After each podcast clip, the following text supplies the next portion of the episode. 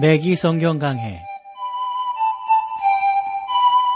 Thru the Bible 제공으로 창세기부터 요한계시록까지 강해한 매기 목사님의 강해 설교를 보내드리는 매기 성경 강해 오늘도 목동제일교회 김성근 목사님께서 말씀을 전해주시겠습니다.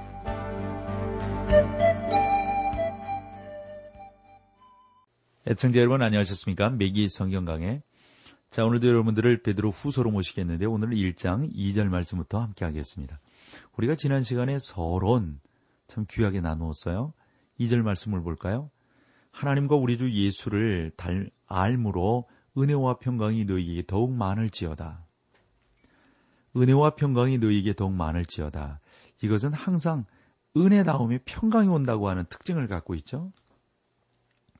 우리는 먼저 하나님의 은혜를 알아야 합니다. 곧 우리 안에 있는 어떤 성품이나 공로 때문에 구원해 주시는 것이 아니라 그리스도를 믿는 믿음 때문에 구원하신다는 사실을 우리가 알아야 되는 것이죠. 이와 같이 하나님께서는 은혜로 우리를 구원하실 겁니다. 우리에게는 아무런 공로가 없어도 단지 그리스도를 믿을 때 우리는 구원받는 것입니다.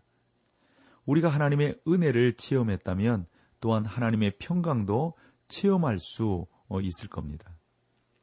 이것이 바울이 로마서에서 우리 가운데 다루고자 하는 아주 중요한 사실이죠. 그러므로 우리가 믿음으로 의롭다 하심을 얻었은즉 우리 주 예수 그리스도로 말미암아 하나님으로 더불어 화평을 누리자. 우리가 베드로를 단지 무식한 업으로만 볼 수 없다는 사실이 바로 이러한 내용들이죠.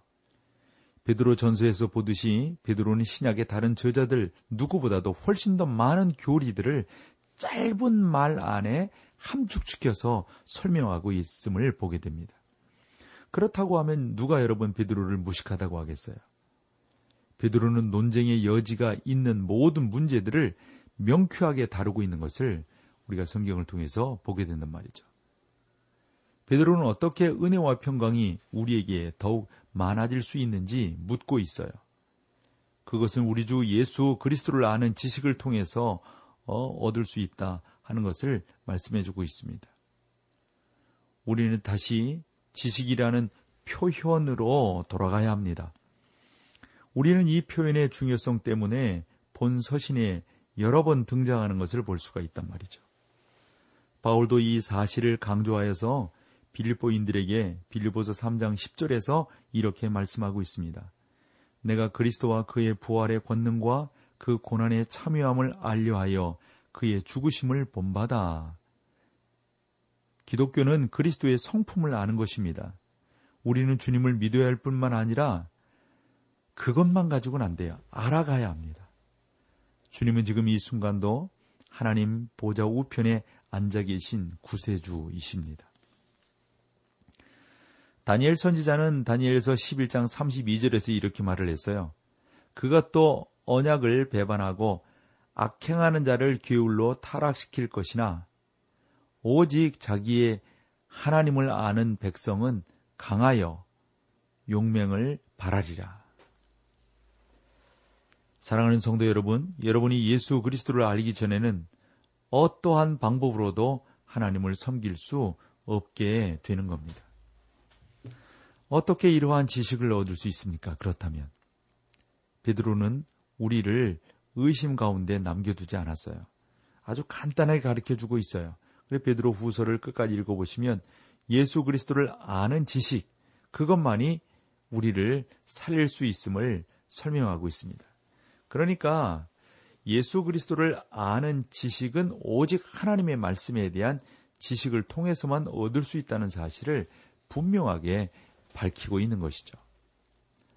베드로는 하나님과 우리 주 예수를 알므로 은혜와 평강이 너희에게 더욱 많을지어다 라고 말을 할 때 여기서 안다 라고 하는 것은 상당히 초월적인 지식을 어, 의미한다고 볼 수가 있습니다.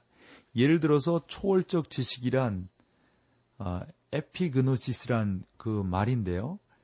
그것은 성령님께서 그리스도의 일들을 우리에게 실감나게 해 주신다 하는 말씀입니다. 사랑하는 성도 여러분, 저는 여러분이 가장 가까운 사람보다 예수 그리스도를 더 잘 알 수 있다고 믿습니다. 또 가장 사랑하는 사람들에게도 말할 수 없는 일을 그분에게는 말할 수 어, 있는 것이죠. 중요한 것은 예수님을 아는 것이 영원한 생명임을 깨닫는 것입니다. 이러한 주님을 알기 위해서는 우선 거듭나야 합니다. 베드로는 베드로전서 1장 23절에서 이렇게 말씀하고 있죠. 너희가 거듭난 것이 썩어질 씨로 된 것이 아니요 썩지 아니할 씨로 된 것이니 하나님의 살아 있고 항상 있는 말씀으로 되었느니라 설명하고 있습니다. 이 메기 목사님이 그 헤르베르트 비버 박사를 아시나 봐요. 그래서 그 비버 박사가 구원받은 후에 자신에게 어떠한 일이 발생했는지를 알아보기 위해서 신학교에 갔다는 말을 이 메기 목사님이 들으셨대요. 그러시면서 이런 설명을 덧붙이고 계시네요. 그것은 참으로 좋은 일이다. 주님의 말씀을 완전히 모를지라도 그분을 신뢰할 수 있다는 사실, 이 사실은 참으로 중요한 것이다. 이렇게 설명하고 있는 것을 볼 수가 있습니다. 3절로 가볼까요? 그의 신기한 능력으로 생명과 경건에 속한 모든 것을 우리에게 주셨으니 이는 자기의 영광과 덕으로부터 우리를 부르신 자를 알므로 말미암아 그의 신기한 능력은 다른 어떤 것보다도 여러분과 제가 충만한 생활을 하는 데 있어서 필요한 모든 것들을 제공해 준다고 믿습니다. 다른 사람의 관하에는 잘 모르겠지만 저는 항상 거기에 맞게 살기를 원하고 있습니다. 하나님께서 여러분이 주님을 위하여 살 수 있도록 예비해 주시지 않았다고 말하지 마십시오. 하나님께서는 그리스도 안에서 우리가 경건하게 살 수 있는 모든 것을 예비해 놓으셨습니다. 이는 자기의 영광과 덕으로서 우리는 우리를 부르신 자를 알므로 말미암아 여기에서 그 안다는 표현이 또 나오는데요. 그러니까 예수 그리스도를 알므로 말미암아 우리가 이 땅에 살면서 더 경건한 사람이 될 수 있는 방법을 배우게 된다는 것이죠. 그러니까 예수 그리스도를 알지 못하면 구원도 받지 못하지만 예수 그리스도를 알지 못하면 그분을 통해서 얻어지는 그 유익한 은혜들을 경험하지 못하게 된다 하는 것을 설명해 주고 있어요. 그 다음에 여러분 그 3절에 보면 덕으로서 여기서 덕이라고 표현하고 있는데 이 덕이라고 하는 것은 우리가 보통 생각하는 그 의미 이상을 말한다고 볼 수가 있습니다. 저는 베드로가 사용하고 있는 표현들의 중요성 때문에 그것들을 연구하는데 상당 시간 좀 걸렸다고 보는데요. 정말 이 뭐 이해가 잘 안 됐었으니까. 그래서 베드로가 여기에서 사용하고 있는 이 덕이라고 하는 게 뭘까? 덕이란 표현은 좀 뛰어남과 용기 등과 관련되어 있다 하는 것을 우린 또 알 수가 있습니다. 그것은 우리가 생활에서 뛰어난 용기를 가져야 한다는 것을 의미합니다. 여러분 무슨 일을 만나든지 그저 예, 예 라고 말하는 사람이 되지 마십시오. 그러한 덕을 얻는 유일한 길은 그리스도를 아는 것입니다. 여기서 베드로는 아래와 같은 공식을 제시하고 있습니다. 이는 자신의 영광과 덕으로서 우리를 부르신 자를 알므로 말미암음이니라. 정말 주 예수 그리스도 그분이 우리의 주제가 된다고 하는 것에 대해서 참 방해하는 요소들이 이곳저곳에 있습니다. 많아요. 그러나 주님 올바로 붙들고 나아가면 승리하게 되는 것을 우리는 믿습니다. 4절 조금 보고 우리 찬양 나누도록 하지요. 이로써 그 보배롭고 지극히 큰 약속을 우리에게 주사 이 약속으로 말미암아 정욕을 인하여 세상에서 썩어질 것을 피하여 신의 성품에 참여하는 자가 되게 하려 하셨으니 그러니까 여러분 이것도 시몬 베드로가 왜 보배로운 약속으로 부르고 있느냐 하는 겁니다. 1절에서 베드로는 우리가 가진 보배로운 믿음에 대해서 말을 해 주는데 이제 우리에게 보여주신 그 은혜로운 약속들을 우리가 한 번 더 살펴보게 되면 사랑하는 성도 여러분들이 여기에서 신약 성경에서 우리들에게 영광스럽고 놀라운 약속들이 무엇인지를 좀 더 정확히 알 수 있다고 봅니다. 그러니까 베드로는 그 약속들을 보배롭고 지극히 큰 약속이라고 어, 정말 그 놀라운 은혜들을 갖고 또 하나님께서 그렇게 인도해 주심을 소망하며 엎디고 있는 것을 우리가 여기서 찾아볼 수가 있습니다. 자, 여기서 우리 찬송 함께하고 계속해서 말씀을 나누겠습니다.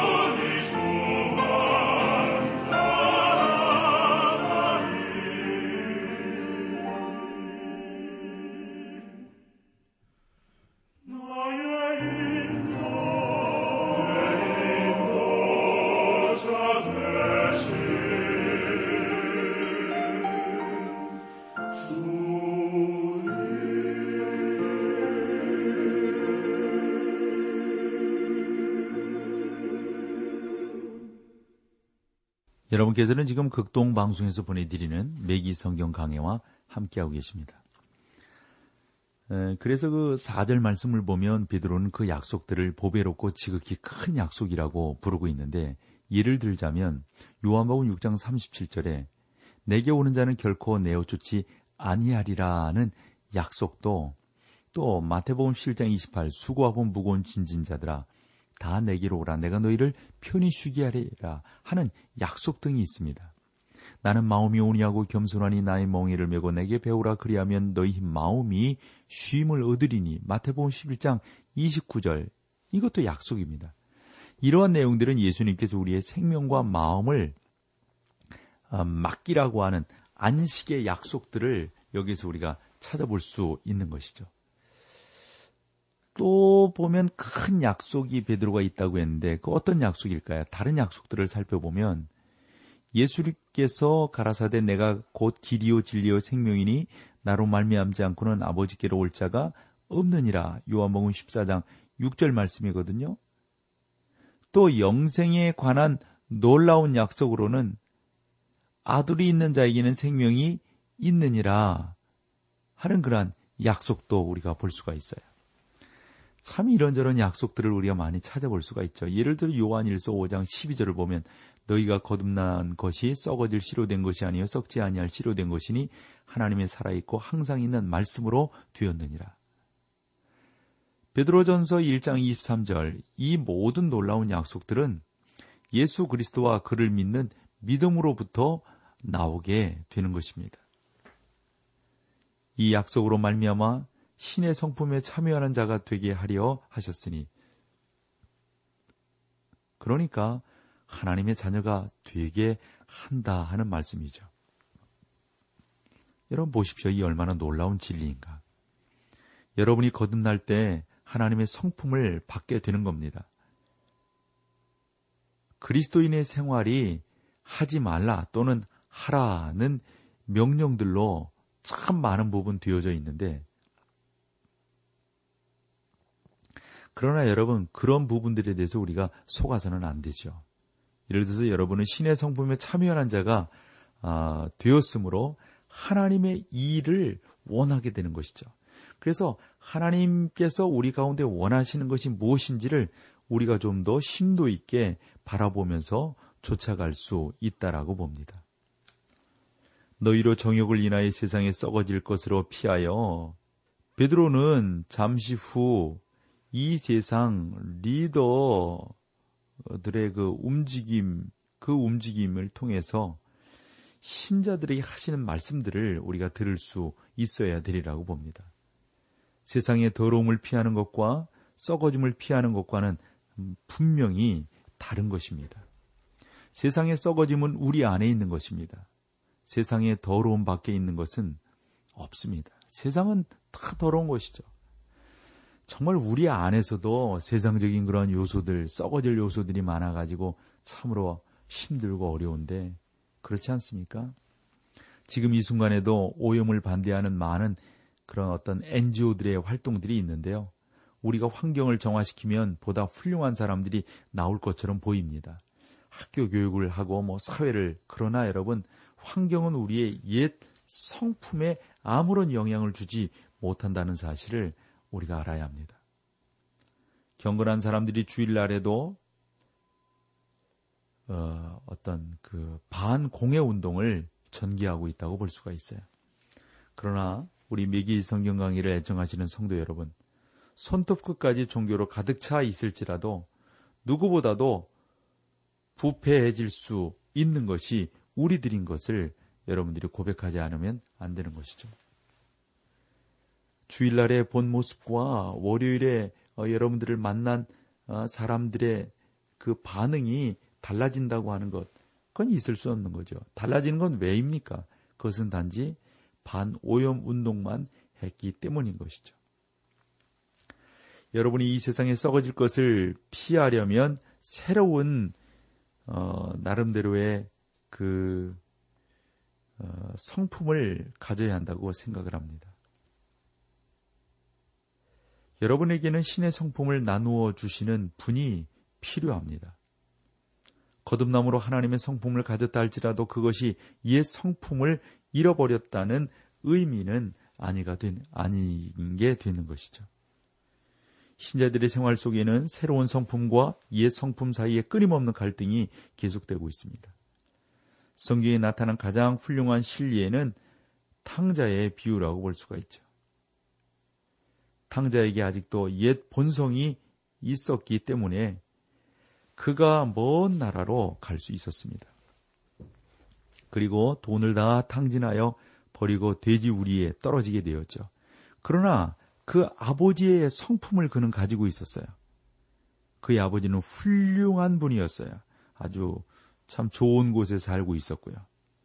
그 아버지는 경건하고 깨끗한 것을 더욱 좋아하시며 그의 식탁에는 영양가 있는 음식이 많이 올라오게 되었던 것입니다. 탕자가 마침내 내가 일어나서 아버지께로 돌아가리라 라고 어, 누가복음 15장 18절에 말하지 않았더라면 아들이 아닌 것이죠.